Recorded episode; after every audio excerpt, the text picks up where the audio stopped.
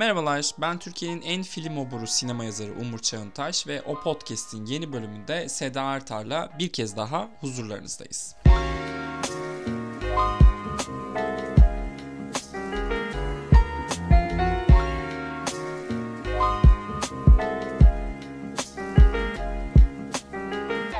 Hoş geldiniz Sayın Artar. Merhabalar efendim. Nasılsınız inşallah? Nasılız? Vallahi bir güzeliz. Ya. Aa, sürekli böyle aynı anda konuşalım. bak bak. Sen önce nasılsın Sayın Artar lütfen?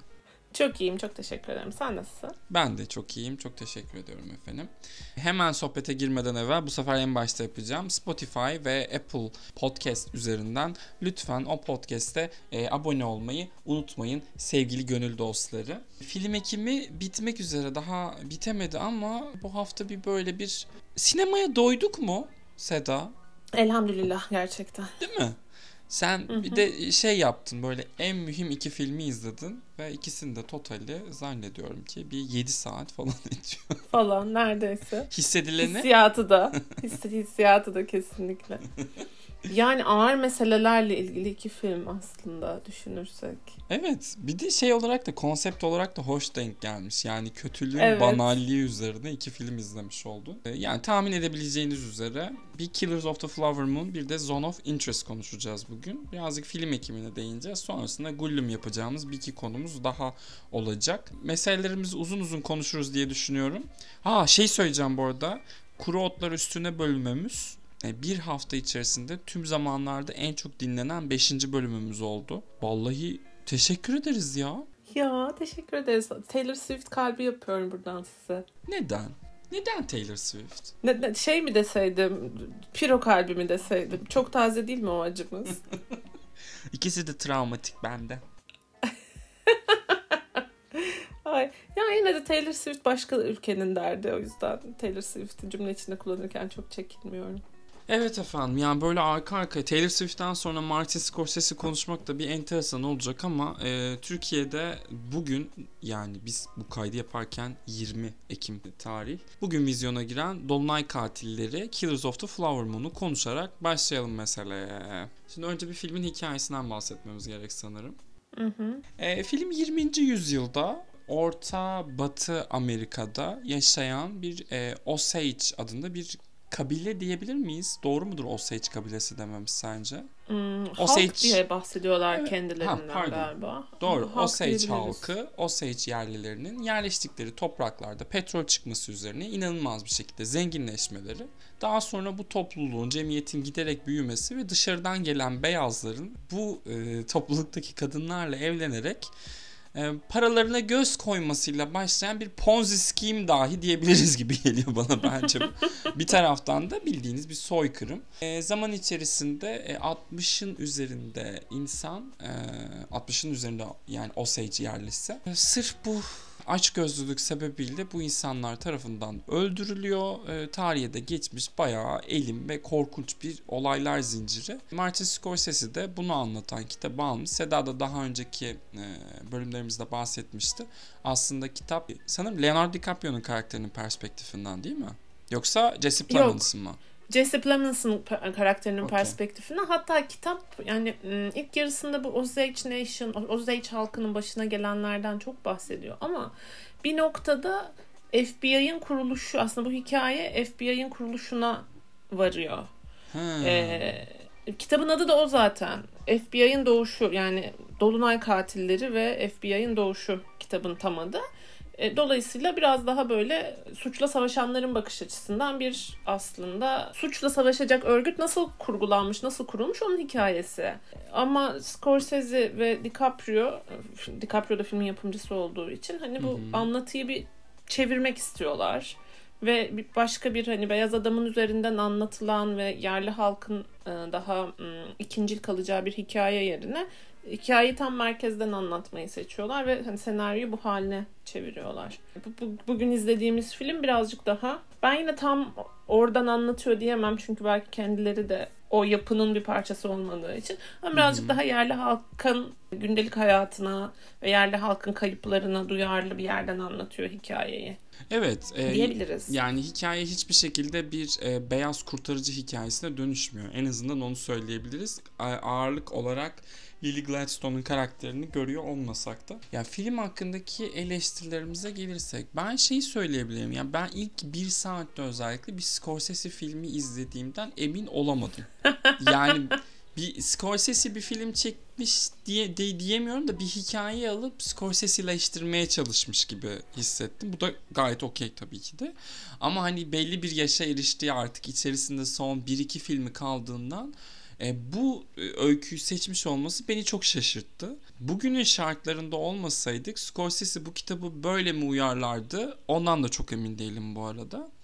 E, fakat şeyle falan da karşılaştırınca yani işte e, Kundun'la falan da kıyas edince birazcık da benzerlikleri görmek de mümkün ama böyle dört başı mamur, iyi çekilmiş, ondan Hı hı. sonra iyi yönetilmiş, çok büyük sürprizler barındırmayan, ağır tempoda ilerleyen ve hikayesinde hep şey tanıyor yani hep bir alan var. Her söylenen cümle için, her olay için gereğinden fazla ama bir taraftan da tam yerinde bitmiş gibi hissettiren süreler ayırmış. Öyle hissettim izlerken. Hı hı. Çok iyi performanslar, müthiş göz boyayan Kesinlikle. setler. Hı hı.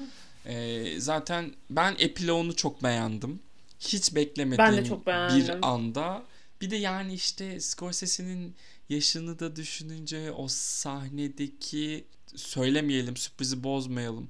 Ee, o sahnedeki anlatıcının tavrını falan görünce bir şey çok farklı bir yerden etkilendim. Zaten filmin en çok dikkat kesildiğim sahnesi oydu. Bir taraftan Ben da de koltuğumda doğruldum yani fark ettiysen. Evet, evet. ne oluyoruz diye. Bir taraftan da çok da ilginç geldi bana. Yani böyle şeyleri genelde film bittiğinde ya gösterilmesine alışığız ya da siyah bir ekran üzerine yazıların yazılmasına alışığız. Bu çok enteresan ve çok da keyifli bir e, epilog olmuş. Leonardo DiCaprio ve Lily Gladstone'un performanslarını ben çok beğendim. Onu da söyleyeyim. Ş- şuradan başlayayım. Bir kere bu, bu çok yazılıp çiziliyor. O yüzden hani du- duyduğunuz, gördüğünüz bir şeyi tekrar ediyor olabilirim ama hani Scorsese'nin film çektiği devirde yaşayıp da sinemada yepyeni bir Scorsese filmi izleyebiliyor olmak muhteşem bir şey. O yüzden bir kere çok teşekkür ediyorum ben. Anama babama. Buradan başlayayım. O yüzden hani deneyim olarak beni çok mutlu etti. Bir dört saat daha olsun yarın gider oturur izlerim. Melek yavruma bakacak birini bulursam. Bu bir boyutu. Evet bence de böyle hani, hani sinemayı yeniden tanımlayan bir tarafı yok. Küçük görsel numaraları var. Bence temposu kötü değil. Çok güzel akıyor filmin. Ama onun yerine çok bu hikayenin gücüne arkasını yaslamış. Ve hani çok para harcanmış bir film. O çok hissediliyor zaten izlerken. Elini de korkak alıştırmamış. Gerçekten her şeyi tadını çıkara çıkara çekmiş üstad. Ben de performansların hepsinden çok memnunum. E, Lily Gladstone'un bence muhteşem bir ekran varlığı var. Yani hiçbir şey yapmasına gerek yok. Orada olması yeterli. E, umarım hani çok özel roller düşer önüne. E, çok fazla izlemeyi isterim kendisini. Ama buradaki rolü çok da böyle yani karakterin kendisinin çok aktif bir varlığı olmadığı için bir kahramanlık destanı değil buradaki rolü. Hani öyle anlatılar birazcık daha öne çıkıyor. İşte güçlü kadın deyince insanların aklına gelen Wonder Woman profili değil. E, Hakikaten kendini korkunç bir durumda bulmuş. Çok hani problematik hayatı olan bir kadın izliyoruz. E, gerekli performans da veriyor bence ama evet muhtemelen Emma Stone'un karşısında çok şanslı olmayacak. Yani çünkü çok oyuncaklı ve hani anlatısı da güçlü bir Emma Stone performansıyla yarışacağı düşünülürse. Ama bence supporting de değil. Hala ben lead'in kötü bir yer olmadığını düşünüyorum. E, DiCaprio için bir parantez açmak istiyorum. Bence yıllardır izlediğimiz en iyi performansı. Aa, Ve yani o kadar o kadar böyle yarım zekalı bir adamı oynuyor ki. evet. Ve hani onun bu süreçten geçişinde yaşadığı şeyleri görünce Amerika'nın hani nasıl da ortalamanın hükmünü sağlayacak şekilde kurgulandığını Heh. bir kere daha görüyorsun. Scorsese filmlerinde çok vardır ya bu. Evet. Aslında yani çok aşırı zeki olmana gerek yok. Beyazsan, erkeksen, işte göçmen değilsen bir şekilde ha- işini görürsün, halledersin, yolunu bulursun yani. Bunda da biraz o, o izleyi gördüm ben. Di- DiCaprio'nun da olabildiğince hiç kahramanlaştırmadan oynamış o karakteri. O bana çok iyi geldi. Ayrıca yüzüne hiçbir şey yapmıyor olmasını bu kadar gençlik takıntılı biri olarak yüzüne hiçbir şey yapmıyor olmasını takdir ettim. Bradley Cooper sana sesleniyorum buradan. yani yaşını görüyorsun filmi izlerken. Yaşını ve güneş e, şeyini, güneş hasarını görüyorsun adamın yüzünden. Şey yapmaya çalışılmamış hiç bence. Ee, Hollywood yıldızı gibi değil yani. Gerçekten bir aktör olarak orada. Onu çok takdir ettim. Buradan Kıvanç Tatlıtuğ'un yeni dişlerine de seslenelim mi? Of, of evet. Evet. Ya zaten izlemeyecektim ama aile yani iki bölüm şöyle bir baktım gerçekten konsantre olamadım. bir de mesela bu filmin ilk sahnesindeki DiCaprio'nun dişlerine bakalım ve hani anlatı ve inandırıcılık üzerinden neler yani sadece dişlere bakarak neler konuşabiliriz? Şey kısmında evet ona e, dikkat çekmekte yarar var. Yani bir de şey Scorsese'nin bence böyle bir başarısı da var. Muhtemelen ne denir? E, fetiş oyuncularıyla çalışmasının da bir katkısı bu. E, karakterin ve oyuncunun performansı üzerinden hikayesi üzerine çok fazla şey anlatabilen bir yönetmen. Ee, o yüzden de muhtemelen Robert De Niro ve işte sonrasında da Leonardo DiCaprio ile hani dirsek temasında Irishman de çünkü yani e, Robert De Niro'nun da sanırım yanlış hatırlamıyorsam yapımcı olarak ve kreatif olarak da çok katkısının bulunduğu bir işti. Killers of the Flower Moon'da da şimdi okuyoruz hatta Leonardo bazı sahnelerde doğaçlama yapmaya falan kalkışmış. Robert De Niro ile Martin Scorsese birbirlerini dürtüp gülüşmüşler falan. Müthiş bir set. Ya orada Müthiş bir olmayı set. istemez miydi? Leonardo ile dalga geçilen falan bir set. E, e, ama evet ya senin söylediğin bu yani Amerikan toplumunun bu tamamen e, satılan özgür fakat delice kapitalist ve paragöz toplumun ne olduğu, neyin üzerine kurulduğu, kimlerin harcandığı, kimlerin ezildiği üzerine sadece tek bir karakter üzerinden çok fazla şey anlatıyor. Robert De Niro'ya da burada anmadık ama bir virgül atalım burada. Yani zaten büyük usta. Hani, yani hani evet Hani- ihtiyaç mı var bilmiyorum. evet. Nerede oynasa yüzde 155'ini vererek oynuyor. Ben çok mutlu oluyorum açıkçası. Ben gençliği üzerinden değerlendirdiğimizde Pacino'yu çok severdim. Ee, ama bu yaşlılık son dönem yaptıkları işler üzerinden değerlendirdiğimizde belki performans bazlı olarak değil şey olarak da e, cesaret olarak da De Niro'cuya De Niro'cu birine dönüştüm.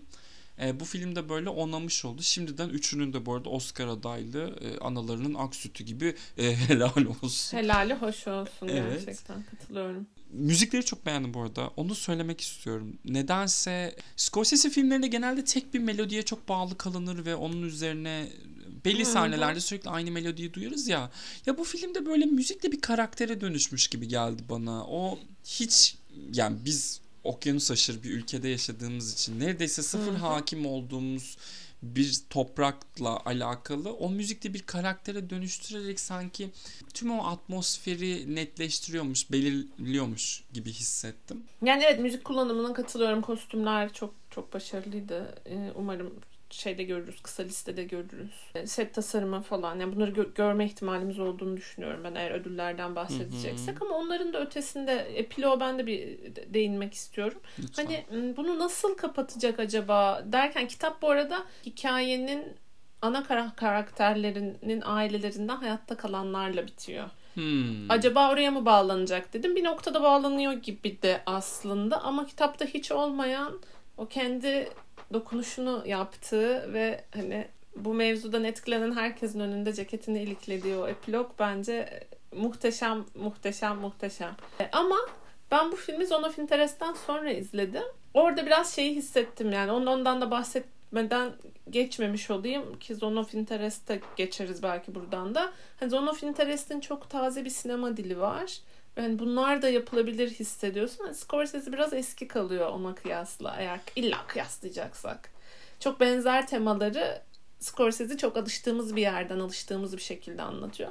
Yanlış değil. Ama hani Zone of Interest daha taze ve yeni olan ve hani E, belki tabii. geleceğe daha çok şey katacak olan film o anlamda.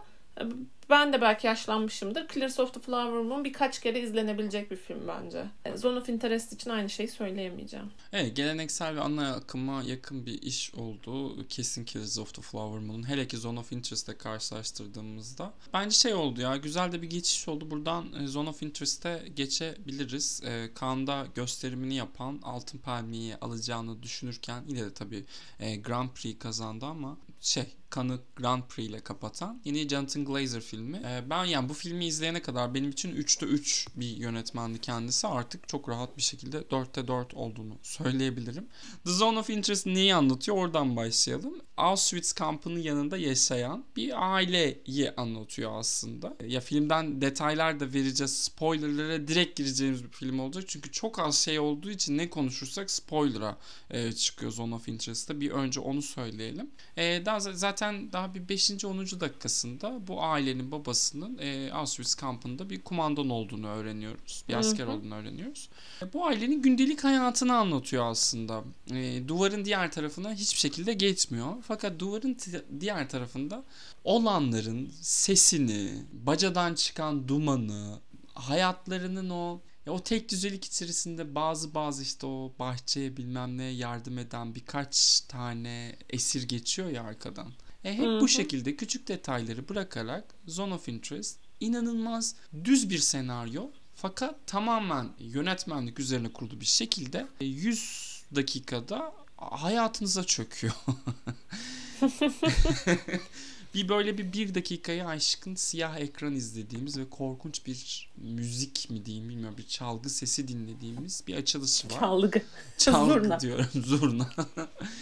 İşte soykırım sırasında kaybedilen, hayatını kaybeden, öldürülen herkese bir saygı duruşu diye düşünüyorum. Çünkü bir kırmızı ekranımız ve bir beyaz ekranımız daha var filmin içerisinde. Zaten ilk açılışta ne kadar sizi zorlayacağına dair bir ufak ipucu veriyor Glazer. E, sonrasında da şunu anlatıyor bence. Zamanının eziyete uğrayanlarının bir şekilde nasıl caniye dönüştüğünü de anlatıyor bence. Ama bu tabii filmin dışarısından da. Evet yani çok büyük bir tesadüf tabii. İnanılmaz bir sakinlik içinde geçiyor film aslında. Dünyada hiç yaşamamış ve 40'lı yıllarda Almanya'da, Polonya'da, Avrupa'da ne yaşanmış hiç bilmiyorsanız anlamanızın imkansız olduğu hani ekranda değil e, ekranın dışında olanlardan Evet. Oluşan bir hikaye anlatıyor aslında. O anlamda çok yenilikçi ve özel bir sinema dili bence. İşte mesela bir karaktere bir mm, hediye geliyor. O hediyenin nereden geldiğiyle ilgili sadece bir fikrimiz var. Ee, ve biz bundan önce onlarca filmde aslında şeyi izliyoruz yani o, sürecin ekrana konmayan kısmını izliyoruz. Yağmalanan evler görüyoruz vesaire. Onun diğer taraftaki yansımasını izliyoruz burada. Bunu da yapanları işte şey yapmadan hani övmeden hani öv- övmek doğru ifade mi bilmiyorum. Onlarla empati, anlatıyor. evet, onlarla hiçbir şekilde empati, empati kurmamızı sağlamıyor. Hı hı. Yani gösterdiği şeyi olumlamadığı çok belli o anlamda da. Vay efendim başka kişi, kimse mi yokmuş niye naziler üzerinden anlatıyor bu hikayeyi demez, demez umarım ki kimse. Yani çok sıradan günlük konuşmalara sızmış faşizmi görünce orada ve oradan çıkıp akşam haberlerde İsrail'in neler yaptığını görünce anlatı çok acayip bir yere gidiyor. Yani bu, bu kaderin kör dizaynı gerçekten. Yani kimse tahmin edemezdi bu filmin çekildiği yıl böyle bir şeyin yaşanacağını. Ama zaten bunlar hep yaşanıyordu bir yandan da. Bu kadar görünür olacağını demek belki doğru. E, o anlamda da neyi görmeyi seçtiğimiz, neye kafamızı çevirdiğimiz, kafamızı çevirdiğimizde nelere izin verdiğimizle alakalı çok rahatsız edici. Duygusal hiçbir yakınlık fırsatı vermeyen, kimseyle duygusal bir bağ kurmamıza izin vermeyen, filmin sonunda da insanlığımızdan tiksinerek salondan çıktığımız bir 100 dakika. Film filmi sevdim sevmedim bile hani diyemiyorsunuz film bittiğinde hani ortalama bir izleyiciyseniz. O böyle bir mide bulantısıyla ben de aynı şey gibi e, ko- komutan Hös müydü? Rös müydü? Höz Onun gibi e, eve döndüm yani. E, o, o yüzden de Sayın Glazer'a şapkamı çıkarıyorum burada. Evet. Yani bir hiçbir şey yapmadan çok şey yapmak nedir? Ee, tam olarak bu galiba. Bu, bu da son dönemde zaten hafızayla alakalı e, böyle tabii farklı biçimlerde çok fazla iş izliyoruz. Bu da inanılmaz ya aklıma dahi gelmeyecek bir yerden hafızayı kullanarak e, hikayesini anlatıyor. Soykırımla ilgili ne izlememiştik? Vallahi bunu izlememiştik. Bunu izlememiştik. Evet bu hiç yapılmamış bir şey Evet. gerçekten. Hiç yapılmamış. Ve şeyi de çok etkileyici buldum ben. E, bütün bu mevzunun içine böyle romantik Alman çocuk masalları yerleştirmiş olmasını sanki böyle dinamit yerleştirir gibi çok çarpıcı buldum. Hiçbir şey masum değil. Hiçbir şeyin masum kalmasına izin vermiyor. İşte çocuklar arasındaki dinamikler, ufacık sahnenin bile aslında çok büyük bir şeyi olması, çok büyük bir simgesel anlamı olması. İşte mesela kardeşini seraya kapattığı sahne çocuğun filmdeki yani küçücük bir sahne ama aslında büyük resimde o kadar büyük bir şey anlatıyor ki. Sonra işte oradan çıkıp eve geliyorsun ve Filistinli çocukları izliyorsun falan. Yani tabii ki de bütün bunlar hani sanat olsun diye var ama sanat bütün bunları bir yere oturtmamıza ve kendimizle rahat olmamamıza izin veriyor. O anlamda çok önemli bir film. Tam da bu sene vizyona girdiği, gireceği için. Ay şahane anlattın Sada. Böyle ben de şey sanki kaydı e, ben yapmıyorum da başka podcast dinlermişim gibi dinledim. güzel çok güzel geldi. Çok teşekkürler. Ee, Yani keşke böyle bir şey- kayıt yapmak durumunda olmasaydık bu hafta ama yaptık ama. yap, yapılmış Vallahi. bulundu. Vallahi yaptık. E kısmında yani e, çok absürt bir his bırakıyor ya finalde bir spoiler vereceğim. Üzgünüm sevgili dinleyici. Bir, bir dakika ileri Duvarın itin. kırıldığı, dördüncü duvarın kırıldığı bir sahne var onu diyorsun herhalde. E, dördüncü duvarın kırıldı. Bugüne gidip geldiği kısmı da e, Aha. dahil ederek. O böyle o zaten tam olarak şey işte boğazımda düğüm deriz bilmem ne deriz falan ama yok yani bir yumruğu yutmak gibi bir his. Hı hı. Orada ne hissedeceğimi, ne yapacağımı ben en azından bir izleyici olarak e, bilemedim. E, film de zaten bu hisle birlikte uğurluyor bizi salondan. Vallahi tebrik ederim Glazer'a. Umuyorum ki yani Kanda a, hak ettiği övgülerin tamamını aldı, ödüllendi de. E, bu başarılarının devamı e, uluslararası ödül sezonu başladığında da aynı şekilde devam eder. E, şeyde not düşelim bu arada. E, Birleşik Krallık Oscar'a uluslararası film dalında Zone of Interest yolladı. Yani kesin bir adaylık gözüyle bakabiliriz diye düşünüyorum. Büyük bir skandal yaşanmazsa. E, Quentin, Sence Hmm, Quentin Tarantino oy vermez muhtemelen de. Hmm. ben daha iyisini çekmiştim diyormuş. Ee, sence Sandra Hüller'in şansı var mı? Yardımcı kadın oyuncu. E, Anatomy of a Fall'u izledikten sonra bence Zone of daha de çok iyi. diyorsun. Ama Anatomy of a Fall'da ya müthiş bir performans. Olağanüstü bir performans. E, bu birazcık gölgede kalıyor. Ben bir de e, Trier'in filmini ondan önce izledim. Dolayısıyla şey oldu hani Glazer'ın filminde böyle bir okey Hüller gayet iyi ama daha iyisi var hissiyatı ağır bastı. E, ama yok yani sen söyle kusursuz oynuyor kadın ve filmle ilgili verdiği röportaja da bayıldım ben. Gördün mü bilmiyorum. E, duydum. Evet bir karakterle işte karakterin bir anne olmasıyla ilgili falan filan herhangi bir bağ kurmak bunun üzerinden düşünmek anneliği hakkında e, bir soru soruyorlar. O da diyor hayır yani ben bu karakterle empati kurmak istemiyorum. E, sadece oyunumu oynadım. E, böyle kötü karakterleri diyor hani ben içimde hiçbir şekilde tutmak istemiyorum gibi müthiş bir cevap veriyor. Canımız hüller. Vallahi Tony Erdman sevmiyorum çünkü kendisinden çok özür dilerim ama şahane bir aktrismiş. Evet, e, bunun karşısına şeyi koyalım. E, Kate Winslet ve Reader döneminde verdiği röportajları koyalım. ah. Ne çektiyse çok duygusal biri olmasından çekti o kızcağız da. Neyse. Yani dediğine katılıyorum ama bir yandan da bu mevzu biraz öyle bir şey ya. Yani kendi çocuklarına dünyanın en iyi annesi olan kadınların içinden başkalarının çocukları söz konusu olunca böyle büyük faşistler çıkabiliyor. Ben o anlamda filmin dünyasında belki yeri yok ama hani çocuklarına biraz daha şefkatle yaklaştığını görmeyi tercih edebilirdim. Ama yani bunlar hep aktrisin ve yönetmenin aldığı yaratıcı tercihler, yaptığı yaratıcı tercihler. Hani o, o anlamda kendi annesiyle daha sıcak bir ilişki görmek isteyebilirdim. Dediğim gibi ama onlara kalmış. Ya ben şey de geldi bana ya orada yeni bir bebek olması bebekle hiçbir şekilde yani neredeyse Sandra Hüller'in kucağında hiç görmüyoruz o bebeği. Ya postpartumla alakalı da acaba bir şey konuştular mı diye düşündüm yönetmenle. Hmm. E, şey falan hoşuma gitti aslında. Senin o söylediğin e, kilitleme sahnesi haricinde Sera'ya e, iki küçük çocuğuna demin o seni itmişti şimdi sen de onu it gibi böyle minicik bir müdahalede bulunuyor ama yine çok şey anlattığı bir sahne. Öyle küçük küçük dokunuşları sevmedim değil ama işte kötülüğün banalliği kısmı tam olarak burada geliyor galiba. Yani o kadar silik, o kadar uyduruk insanlar ki bunlar ve öyle büyük günahlara şahitlik edip susmuş ve e, onlara kar sağlayan bu günahlara bir şekilde öyle asimile olmuşlar ki özelliksiz kalması benim hoşuma gitti. Yani annelik ve o anne şefkatini görmek hiç zannetmesem de belki bir nebze dahi e, karaktere karşı bir şey hissetmemize sebep olabilirdi. E, ben böyle hiçbir şekilde bağlanmadığımız insanlarla e, herhangi bir yıkım yaşamamız yaşamamış olmamızı epey beğendim. Burada filmi şu an konuştukça daha çok beğenirim. Galiba 4.5 yıldıza yükseliyorum. Bir dakika. Dur barometre dur. Dur. Bence öyle salondan çıktığında hissettiğin şey film çok içinde büyüyen bir film. Evet. Ee, çok su kaldıracak bir film. Tekrar tekrar izlense iyi olacak bir film ama gerçekten içim almaz yani tekrar tekrar izlemeyi öyle bir film. Şey gibi biraz Requiem for a Dream de öyledir ya. Ay. Yani izledim bitti bir daha geri dönmek istemiyorum. Çok iyi bir film ama bir daha geri dönmek istemiyorum. Evime sınırsız internet bağlanıldığı hafta izlemiştim. 2009 olması. An Education hangi yıldı Sedacığım? 2009 muydu? E, tabii ki bunun cevabını bilmiyorum. An Education Precious senesi. Neyse 2009 ya da 2010 o sene izledim. O seneden beri hiçbir şekilde geri dönmüyorum Requiem for a Dream'e. Çünkü hayır. Benim psikolojim sizden daha önemli Aronofsky Ay izlediğim gün dedim ki bu çok iyi bir film ve bir daha hayatım boyunca bir daha dönüp izlemeyeceğim. Aynen aynen. Bir de Aronofsky öyle bozdu ki yani şu an geri dönüp de herhangi bir kusur göremem tamam mı lütfen. Black Swan'ı izledim ben bu arada çok yakın tarihte. Cillop gibi hala. Müthiş bir film. E, fakat e, bilmiyorum Requiem for a Dream'in hatırasını korumaya devam edelim isterim.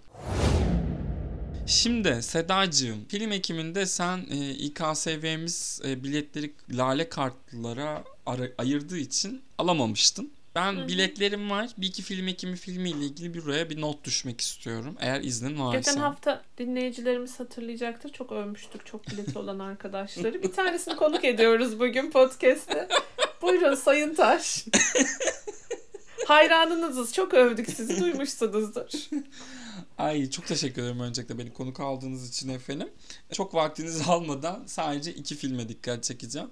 Ee, Birisi Öğretmenler Odası. Almanya'nın Oscar adayı. Ee, İlker Çatağan yönettiği inanılmaz ve şimdi bu şey konuştuk ya Zone of Interest içimizde çok büyüdü diye. Ee, aynı hı. şekilde hissettiren bir film. Bir e, okuldaki bir hırsızlık olayı üzerinden idealist bir öğretmen, yersiz yere suçlanan öğrencileri ve daha sonrasında da öğretmen öğretmenler odasına taşınan bir gerilimi anlatıyor aslında. Çok iyi tasarlanmış, çok iyi yazılmış, kusursuz oynanmış. E, başrolü alacağı her türlü ödülü ve övgüyü çok hak ediyor. E, İlker Çatak ismini bir kenara not ediyorum. Beyefendi gözüm üzerinizde. E, sizi gördüğüm yerde sarılıp ya bu ne yetenek falan diyeceğim muhtemelen. E, yani öğretmenler odasını mutlak surette zaten Türkiye'de de gösterime girecek. Sanırım Şubat ayında çok üzgünüm Şubat ki. diye biliyorum ben de. Evet, lütfen gidip bir salonda izleyin ve e, şunu da söyleyeyim. E, Nur Bilge Ceylan'ın verdiği solculuk dersinden sonra bu filmin verdiği sosyalizm dersi o kadar iyi gelecek ki. O kadar iyi gelecek ki size anlatamam. Bu Evet. anti Krodlar üstüne diyebilir miyiz film için? Antikuru otlar üzeri. Yok, e, o iş böyle yapılmaz, öyle yapılmaz, böyle yapılır Nuri Bey diyebiliriz belki. Yani eğer bir şeyi tamamen zeminine indirip basit bir şekilde anlatmaksa meselemiz, öğretmenler odası bunu en doğru şekilde yapıyor. İkinci öveceğim film tabii ki de All of Us Strangers. Ee, sanırım bu hafta sonu bir gösterimi daha var. Şanssızlığı denemek isterseniz sıraya girin. Fakat e, Kadıköy gösteriminde sıraya girenlerden sadece öndeki iki kişinin bilet alabildiğini de not düşeyim. Çünkü kimse ekmiyor filmi. Ben kitabı yeni bitirdim. Bir Japon gotik romandan uyarlama. Ama e, Andrew Hames e, o kitabı alıp bambaşka bir şeye dönüştürmüş. Tamamen queer deneyim üzerinden ve şeyi de okudum bu arada. Kendi çocukluk evinde çekmiş filmi. Kalbimin ne kadar şimdi. parçalandığını anlatamam. Gerçekten oturup ağlayacağım filmi izlememiş halimle. Çocukluk evi dedim ve beni e, gö- göğsümden vurdum orta Aynen. yerinden. Aynen. Ben de bunu öğrenince ağladım yani. Ge- izledim. İzlerken çok ağladım. Eve geldim. Berbat durumdaydım. Geceliğin bunu okuyunca bir posta daha ağladım. Şeyi tabii ki de söyleyeyim. Andrew Scott ve Paul Mescal ya umuyorum umuyorum Oscar aday olurlar. İkisi de harikalar. Fakat queer deneyim üzerinden ailesine açılmış ya da açılamamış. Bu konuyu üstü kapalı bir şekilde konuşmuş ya da hissedilmiş ama dile dökülmemiş. Her şeyin yansıması burada var. Eğer bu konuyla ilgili ağır ve aşamadığınız travmalarınız varsa ya gitmeyin ya da filmden ertesi güne terapi seansınızı hazırlayın ve çantanıza iki paket selpak koyun derim ben. E, tüm salon burnunu çekerek izledi. Yani e, çıkamıyorum. O son sahneden, o yataktan asla çıkamıyorum. Onun haricinde de benim kişisel tarihimle ilgili filmin Londra'da geçmesiyle de alakalı böyle çok fazla detay vardı. E, şu anda da bir ilişki içerisindeyim. Çok sevdiğim aşkıma buradan selam olsun mu Seda? Hazır yeri gelmişken. ya. Ya. olsun. Hep bu Olmasın mı? hep Seda'nın kocasının adı geçiyor. Bir kere de benim kocamın adı geçsin ya. Bahadır'ıma selam olsun be. O da minnoşum çok ağladı zaten kıyamam. Öyle yani. Şey herkes izlediğinde özel Seda izlediğinde mutlaka bir posta daha konuşuruz. Ben filmin belli kusurları var. inkar etmeyeceğim. Ama çok duygusal bir yerden bağlandım. E, bırakabileceğimi de hiç zannetmiyorum. İyi ki Andrew Hay gibi yönetmenler var. Diyor ve geçiyorum bir sonraki konuya. İnanılmaz bu arada. Bu bölümde bunu konuşacak olmamız. E, Only Murders Buraya in the kadar Building'in gelip- Üçüncü sezonu. Arkadaşlar hadi kabul edelim hepimizin böyle çıtır çerez içerik tükettiği günler, aylar, yıllar var. Kaçınız aile izliyorsunuz? Gelin haber verin lütfen rica ederim. Aa bir saniye bir dakika. Çok önemli bir şey unuttum. İki tane çok önemli teşekkürüm var. Öncelikle sevgili Busem, All of Us Strangers bileti için, kocama bilet bulduğun için çok teşekkür ederim.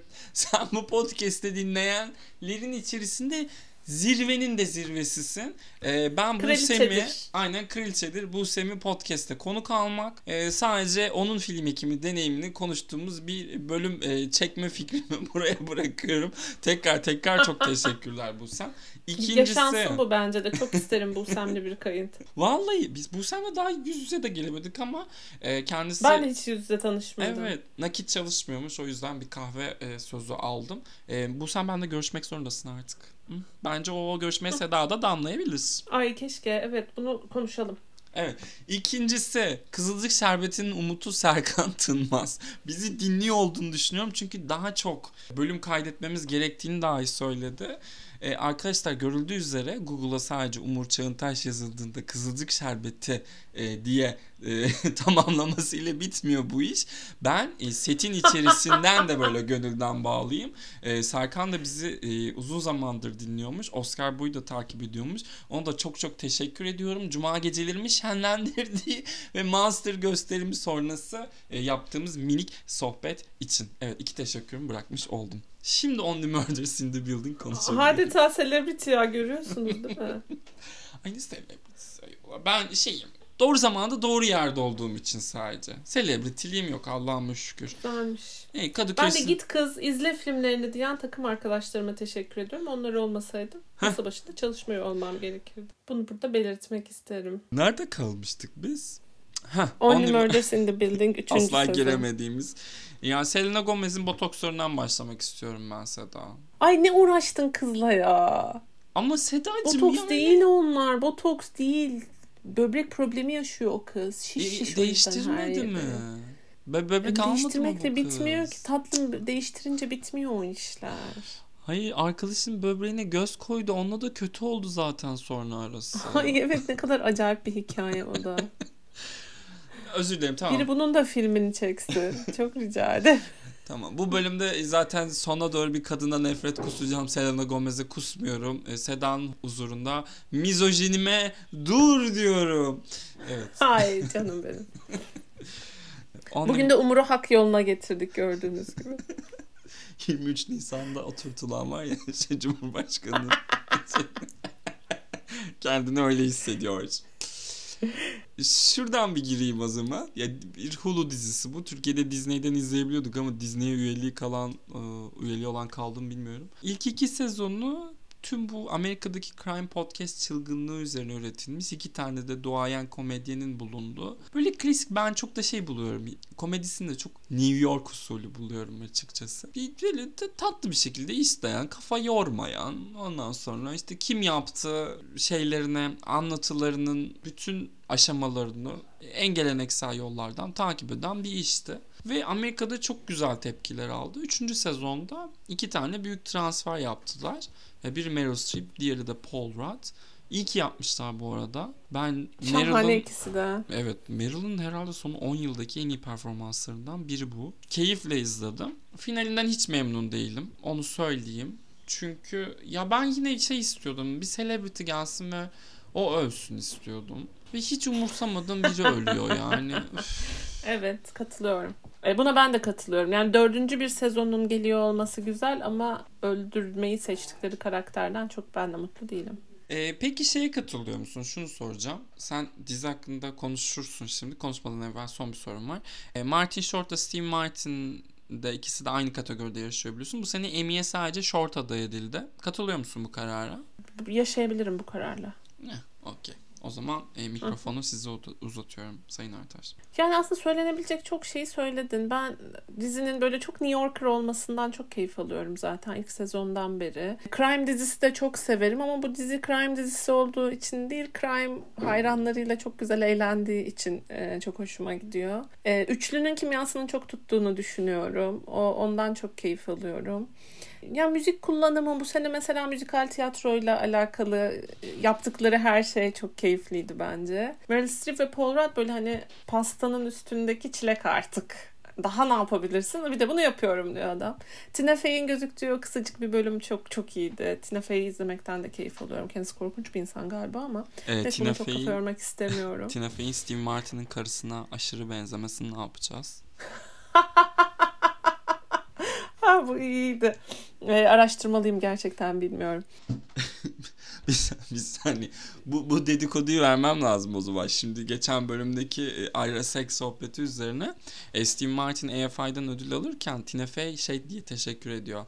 E, Steve diyor benim daha genç, e, daha güzel ve daha e, akıllı bir versiyonumla evlenerek e, e, benim de hırslanmamı sağladığın için çok teşekkür ederim falan diyor. Yani o kadar malzeme olmuş bir benzerlik Şu bu. an şu an gerçekten Google'a yazıyorum Steve Martin's wife. Hemen çıktı tabii ki. Bu Anne Stringfield olan Seda.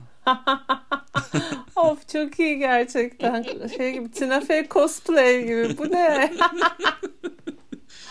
Aa, çok iyiymiş. Ay. Ya bu kadar genç bir eşi olduğunu da bilmiyordum kendisinin. Çıtır çerez gibi bölümler dedin. Evet. Bu kadar aslında. Yani böyle kolay izlenen, izlemesi keyifli. e, kafam dağılsın, gündemden uzaklaşayım, şu Twitter'ı azıcık kenara bırakayım falan dediğiniz zaman elinize atabileceğiniz bütün bölümleri Disney Plus'ta e, ulaşılabilir olan şeker şurup bir dizi kendisi. Bir şey söyleyeceğim. Disney Plus izliyor muyuz hala ya? Ben Atatürk dizisi olayından sonra iptal ettim üyeliğimi. Ha peki. Ben gerçekten iptal ettim bu arada ya Disney Plus'ımı. Şeyden değil ama Neden? yani. Atatürk meselesinden değil. Çünkü yani çok az kullanıyorum. Neredeyse hiçbir şey izlemiyorum Disney Plus üzerinden. Şeyleri bıraktım bir de ben. Yani Star Wars evreninden ve Marvel evreninden bir dizi dahi izleyecek takatim kalmadı artık. Bunu daha fazla şey yapmayacağım. e, finansal olarak desteklemeyeceğim mi dedin? Yani bir, bir hem o hem de yani yine bir ekonomi konuşmak istemiyorum Sedacığım ama o kadar çok platforma o kadar çok para veriyoruz ki içlerinden Disney açıkçası feragat edilebilir gibi geldi. Fiyat performans olarak da ben karşıladığını hiç düşünmüyorum çünkü. Ben Disney Plus'ın eski dizilerini, se- yani elindeki eski dizileri seviyorum. Hala var mı bilmiyorum da Ali McBeal'lar, Simpson'lar falan böyle bir CNBC cosplay gibi. Ee, ondan keyif alıyorum açıkçası. Ben de seviyorum. Doğum izninin tamamını e, Grey's Anatomy izleyerek geçirdiğimi de belirtmek Helal istiyorum. olsun be. Bayağı 12 sezon falan. Çünkü başka hiçbir şey zihnime almıyordu. Ee, Açık kalp ameliyatı alabilecek noktadaydım işe geri döndüğümde. Ofistekiler gelme dese şey yapacaktım yani. Cerrahpaşa'ya gidiyordum ben geldim diye. Şey gibi Çapa'nın gururu Ayşe gibi. Şeyi izledin mi peki? Doktorları hiç izlemiş miydi? Doktorları mı? Maruz kaldım tabii her Türk Ne genci demek gibi. maruz kalmak Sedacığım ya? Ela, Zenan bunlar önemli karakterler.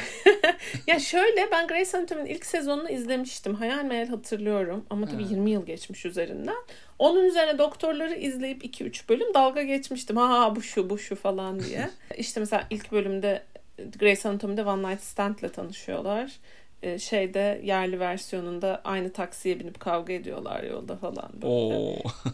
O farklılıklarla çok eğlenmiştim. Eğlen- bir de bu el, şey, Grey olması gereken karakterin bayıklığı falan. Yani artık oyunculuğu bıraktığı için herhalde söyleyebilirim. Bayıklığı ve yeteneksizliği demek istiyorum. Ha Yasemin Ergenen'in. Yasemin Ergenen'in. Ya yani. O da oyunculuğu bırakmadı gerçi gördüğüm kadarıyla. Uuu şey. Hakaret davası geliyor mu? Neyse. Yasemin Hanım buraya kadar dinlememişsinizdir diye düşünüyorum.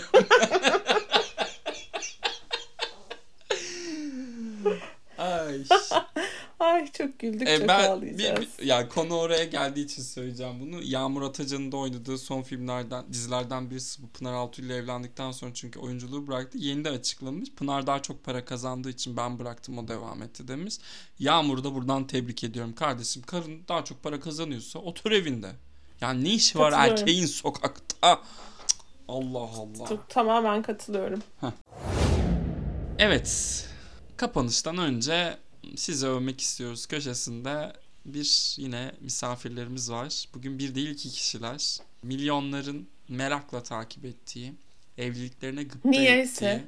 Evet. Niyeyse. Ee, son bir haftadır her sabah Twitter'ı açtığınızda ilk karşınıza çıkan isim olmayı başarmış. Ee, Will Smith ve Jada Pinkett Smith çiftini ağırlayacağız bugün. Hoş geldiniz efendim. Hoş geldiniz efendim. Buyurun. Bizim alkışlamamıza gerek yok. Jada kendi kendine alkışlar diye düşünüyorum bu arada. Hatta Vile de kendini alkışlatır diye düşünüyorum ben. Et Seda dikkat et tokat yersin. Jada ile ilgili öyle ulu orta şaka. Geliyor gelmekte olan. Ben Will Smith'e teşekkür ederek başlayacağım. Müthiş bir kariyer gerçekten. Ee, Özellikle oyunculuk kısmı inanılmaz. Ee, Neredeyse e, hiçbiri Oscar için çekilmemiş e, sayısız film. Tamamen sanatın konuştuğu, ana akıma Hı hı. e, sırtını dönmüş e, bir kariyer. Öncelikle buradan dolayı bundan sebep tebrik ediyorum. E, Benedict Cumberbatch ve Andrew Garfield gibi iki ortalama ama çok övülen performansın karşısında o toksik baba rolüyle o babayı yücelten e, rezal pardon rezalet demişim başyapıt filmle aldığı Oscar'a da çok çok mutluyum. E, bunun haricinde Oscar yayınları çok sıkıcılaşıyordu. Bence şiddete kesinlikle ihtiyacımız vardı. Ve en azından bir komedyeni tokatladı diye düşünüyorum Seda. Yanlış mıyım? Yani evet çok ihtiyaç duyulan bir anda geldi gerçekten. Evet. Böyle bir atalet içindeydik hepimiz. Ha. Bir kend, silkelenip kendimize geldik. Yani- Scorsese yapınca hoşunuza gidiyor. Will Smith yapınca neden? Çünkü ırkçısınız. Aynen öyle. Gidiyorsunuz Killers of the Flower Moon'da yok beyin görüyorsunuz bilmem ne görüyorsunuz sesinizi çıkarmıyorsunuz. Will Smith orada ya kan yok. Ee, bir e, fiziksel ben iz de görmedim. Gayet adabıyla gitti tokadını attı yerine oturdu ve tamamen de e, karısı için. Bu kısım çok önemli. E, ve yaklaşık 5 senedir aynı evde yaşamadığı, birlikte hayat sürmediği bir kadın için. Tebrik ediyorum ya. Helal olsun Will Smith'e. Ya böyle nasıl olsun böyle olsun. Böyle sahiplenen erkekler kaldı mı Seda? Kalmadı. Yok. Ya ya. Ya. Ya. Buyur. Ben. Will Smith'i bir de şeyden dolayı övmek istiyorum. Wild Wild West isimli bir başyapıt, taş yapıt Ay, e, ay. filmde oynamak için Matrix'in başrolünü reddettiğinden dolayı kendisini övmek istiyorum. E, vizyon sahibi Seda. Bir tane Vizyon çekecekti. sahibi. Üstüne 3 damla çektiler yani. Düşünsene Will Smith gibi yoğun takvimi olan bir. Ben çok mantıklı bir karar almış. Wild Çok Wild mantıklı West'in bir karar aldığını düşünüyorum. devamı Wild Wild bile West gelmedi. Çekti bitti. Aynen. Çekti aynen. bitti. Hem de orada Oscar ödüllü e, yazar, yönetmen e, ve oyuncu Kenneth Branagh'la çalışma fırsatını elde etti. Nerede bulacaksın bu fırsatı? Wow. Kenneth Branagh'ın yani şu ana kadar yaptığımız kinayeli sohbet hiç yaralamadı. Ama Kenneth Branagh'ın Oscar olduğunu hatırlatma. O kadar yaraladı ki beni. mahvoldum, mahvoldum. Arkadaşlar Belfast'la senaryo Oscar'ı aldı. Ay kafayı Aldı yiyeceğim. ya. Gözümüzün önünde. Aynı sene mi? Aynı sene mi? Will Smith'in Oscar aldığı sene mi? Aa, düşünüyorum. The Power of the Dog. Evet tabi. Koda. Koda senesi. Bak gördün mü orada bir reunion yaşanmış. Hemen fotoğraf görmeliyiz. Fotoğrafı olan varsa DM kutum açık lütfen. E, Twitter'da son günlerimiz çünkü para almaya başlayacakmış ve tabii Aa, ki para vermeyeceğim. Öyleymiş evet. O yüzden tadını çıkaralım. Son günlerde birbirimizi hoş tutalım istiyorum. Avrupa Birliği'nde de kaldırılacakmış bu arada. E, ama bizi tabii alakadar etmiyor çünkü biz AB'de değiliz arkadaşlar. Onun Değiliz. Çok şükür ki görüyorsunuz. Peki Yine Ce- vizyonun konuştuğu bir an. Jada'yı övmek ister misiniz efendim? E yani isterim tabii çünkü kendisinin ne yeteneği var ben bilmiyorum açıkçası. Böyle izleyip beğendiğim bir performansı yok. Peki Jada'nın Matrix'te oynamış olması. Alakalı. işte o şey tren, giden trene biri atlamış sonunda. ya da bilmiyorum belki de kocasından daha vizyoner bir insandır. Bu da mümkün. Bu da Kesin. mümkün. Kesin. Yani gerçekten hiçbir yeteneği olmaksızın elde ettiği hayattan dolayı kendisini övmek istiyorum tabii ki de. Yani Sanki evet. yaşanabilecek en büyük acıdan bahsediyormuşçasına saç dökülmesi probleminden e, problemini bütün dünyanın sahiplenmesini beklememiz falan. Ay gülmek Bunlar- istemiyorum ama evet ya. Bu Bunlar konu- çok büyük dertler gerçekten ama çok büyük başarı yani. E, e, Herkese empatiye çağırma başarısı. Onun dışında bir de şundan da bahsetmek istiyorum. Kendileri yeterince uzun süre bizi meşgul etmemiş gibi. Bir de arkadan da çocukları geliyor. Onlar Daha en az 20 yıl bu simitlerden bahsediyor olacağız. Ya çocukları birazcık bana şey geliyor. Birazcık arka planda kalmaya başladılar. Kızları sanırım. Lütfen bir- çocukları karıştırma diyorsun. Evet, kızları müzik yapıyor. Oğulları da böyle bir işte tutturdu bir ben biseksüelim diye. Tamam anneciğim biseksüelsin de yani her gittiğin yerde ilk bunu söyleyemezsin. hani yani neyse. Ee, ben şeydi bu arada Sedacığım şey de çok mantıklı buluyorum. Yani hayatlarıyla ilgili her detayı paylaşıyor olması Ceyda'nın şu an. Şu an değil mi? Müthiş. Sen de istemez miydin mesela Mustafa ile evliliğinizin bütün sırlarını bir kitap olarak yazıp kanal kanal dolaşarak anlatsan sence hafiflemez miydin? Yani Hayır tabii ki de. hay çok ortalama bir bir bir kere şunu önce şunu bir açıklığa getirelim. Mustafa'yı kim getiriyor konuyu? Herkes duysun. Mustafa konusunu kim açıyor? ee, ikincisi E, ikincisi ya biz, bizim tabii öyle Ceyda ve Will gibi Alen gibi bir hayatımız olmadığı için çok da anlatacak bir şeyim olmayabilir yani. Aa, olur mu? Allah Allah. Ceyda ile Will baksın da evlilik. Ah canım benim. Yok kötü demiyorum kesinlikle. Evliliğim kötü demiyorum. Yok, Ama yok, biliyorum. şey yani. Gelsin görsün o ayrı mevzu da anlatacak pek bir şey yok. He, e, Sedacığım şunu söylemek istedim ben. Yani Mustafa'nın adını evet ben getirdim ama bunun da sebebi Bahadır'dır. E, bak e, Seda ne güzel eşinden ismiyle bahsediyor. Sen beni ancak hesap sohbeti olduğunda anıyorsun falan dedi. ben e, bu bölüme azar yemiş bir bey olarak geldim. e, şey değil ya merak etmeyin tabii ki de e, eniştelerimizi seviyoruz. E, enişteciyiz. Eniştelere sonsuza kadar e, saygımız e, var E, e, diyerek. en işten dileklerimle deyip bitiriyorum En-. Aynen öyle çok iyi. Ay mikrofona yumruk attım yanlışlıkla. Evet. Bence tamamız galiba Seda. Tamam sanki evet. Evet uzun uzun da konuştuk. Ee, kötülüğün banalliği derken meseleyi de simitlerle kapatmak bence harika oldu. Bizi buraya kadar dinleyen herkese çok çok teşekkür ediyoruz. Tekrar hatırlatalım. Ee, abone olmayı Spotify ve Apple Podcast üzerinden unutmayın. Bir sonraki bölümde görüşmek üzere. Hoşçakalın. Hoşçakalın.